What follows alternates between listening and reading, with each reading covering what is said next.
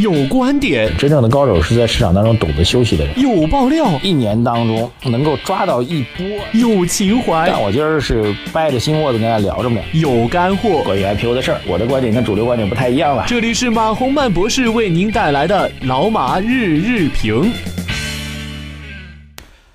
呃，各位老马日评的听众朋友们，大家早上好。二零一七年的二月二十八号啊，二月份只有这个二十八天啊，所以这个二月份就这样结束了啊。嗯，今天的消息面上，我们先搁一下啊，这个继续给大家做一个节目预告啊。这个今天礼拜二了，我们稍微提前一天，呃，发布一个比较重要的节目预告吧。那么明天晚上就周三晚上十点钟啊，依然在湖北卫视，湖北卫视全国人民都可以看到的湖北卫视啊。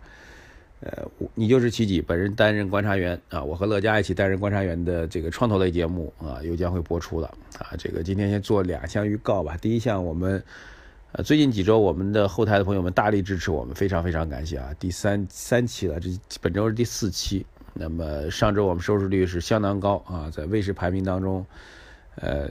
五十多个，五十多个，这个卫视这收视率呢？卫视呢有大概两个版本，一个是五十二个城市，好像是啊，五十二城市我们是排在全国第八，呃，然后三十三十二个城市就核心城市啊，这个我们是排在全国第四啊，所以这个特别感激大家。所以第一个发布的事情是下周我们啊，本周，sorry，本周就明天啊，我们会拿出一部分的呃。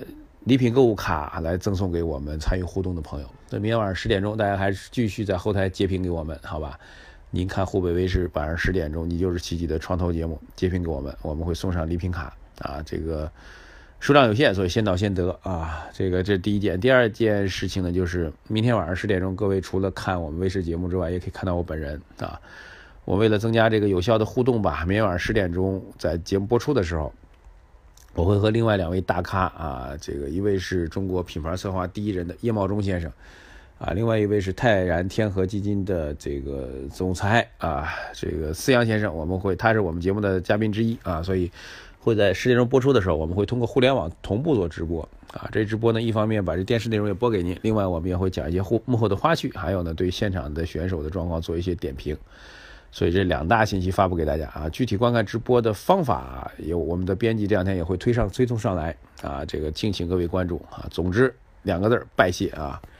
好，今天消息面上啊，我觉得这个特别大的消息不多啊，但是有两条值得来稍微讲一下啊，一条稍微讲一下，一条大的讲一点啊。一条呢是央行研究局的一位负责同志啊。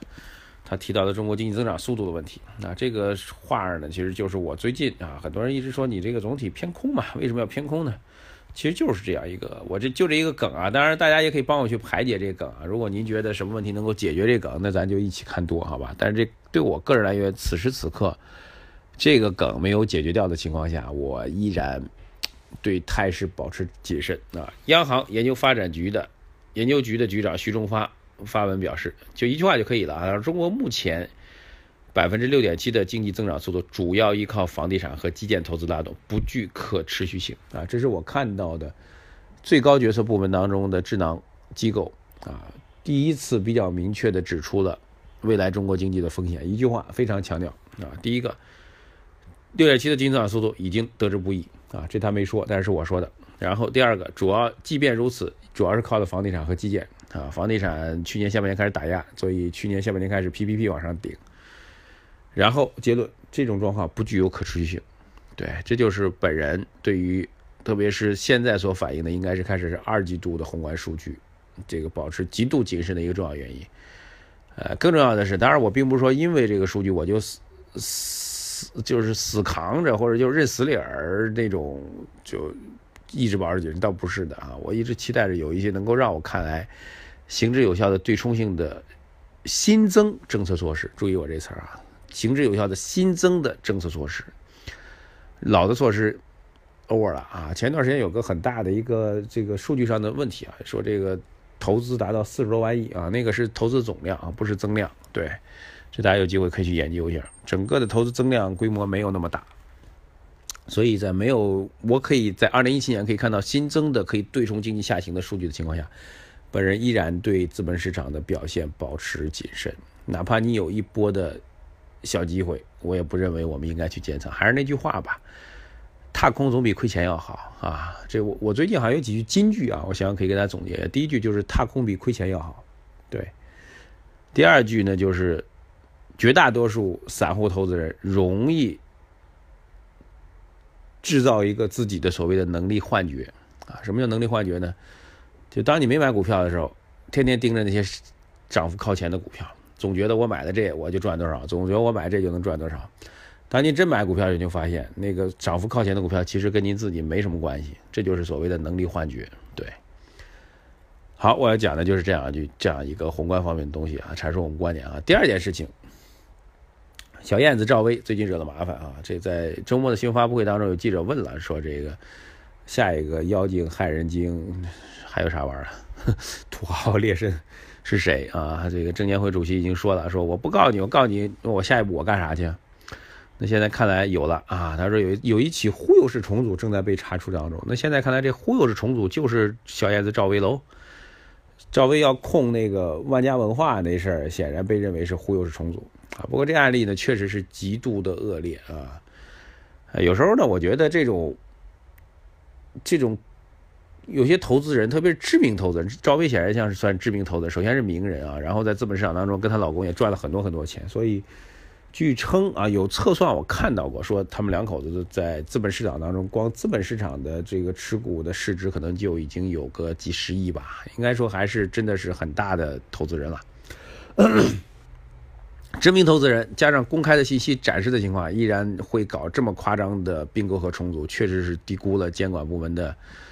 哎，或者说藐视了吧监管部门的这种态度啊！实际上，这这过过程大家也知道啊，赵薇同志拿出来五千五千万，要撬动好几十亿的这个资金杠杆啊。呃，中间有一部分是问别人借的，有一部分是拿股票去质押。问别人，结果呢，后来这两块都出现了幺蛾子啊。第一块呢，他问人借的那个西藏的一个叫西藏银信的一个金融机构吧，银信机构呢，就是背后呢，就是最近两周传的比较多的。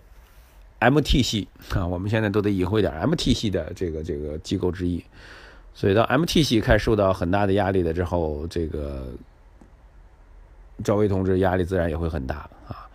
另外一大块的这个资金呢，居然啊，我觉得这个我觉得可以用居然，我觉得应该用惊诧啊，就我们已经极度惊诧了，就是那股票他没买着，就比如万家文化这股票没买着，但是他把未来要买着这股票质押出去。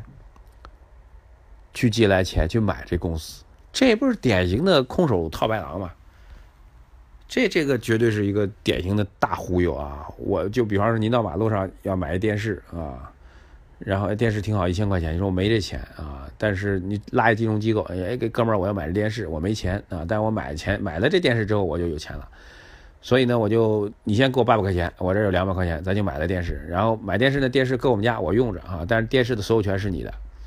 哎，你说这金融机构脑子有病啊？给他来做这样的事情，所以用五千万的资金来做这样一个极度，哎，我不能说不合法吧，极度不合规的一个事情，确实有点太夸张了。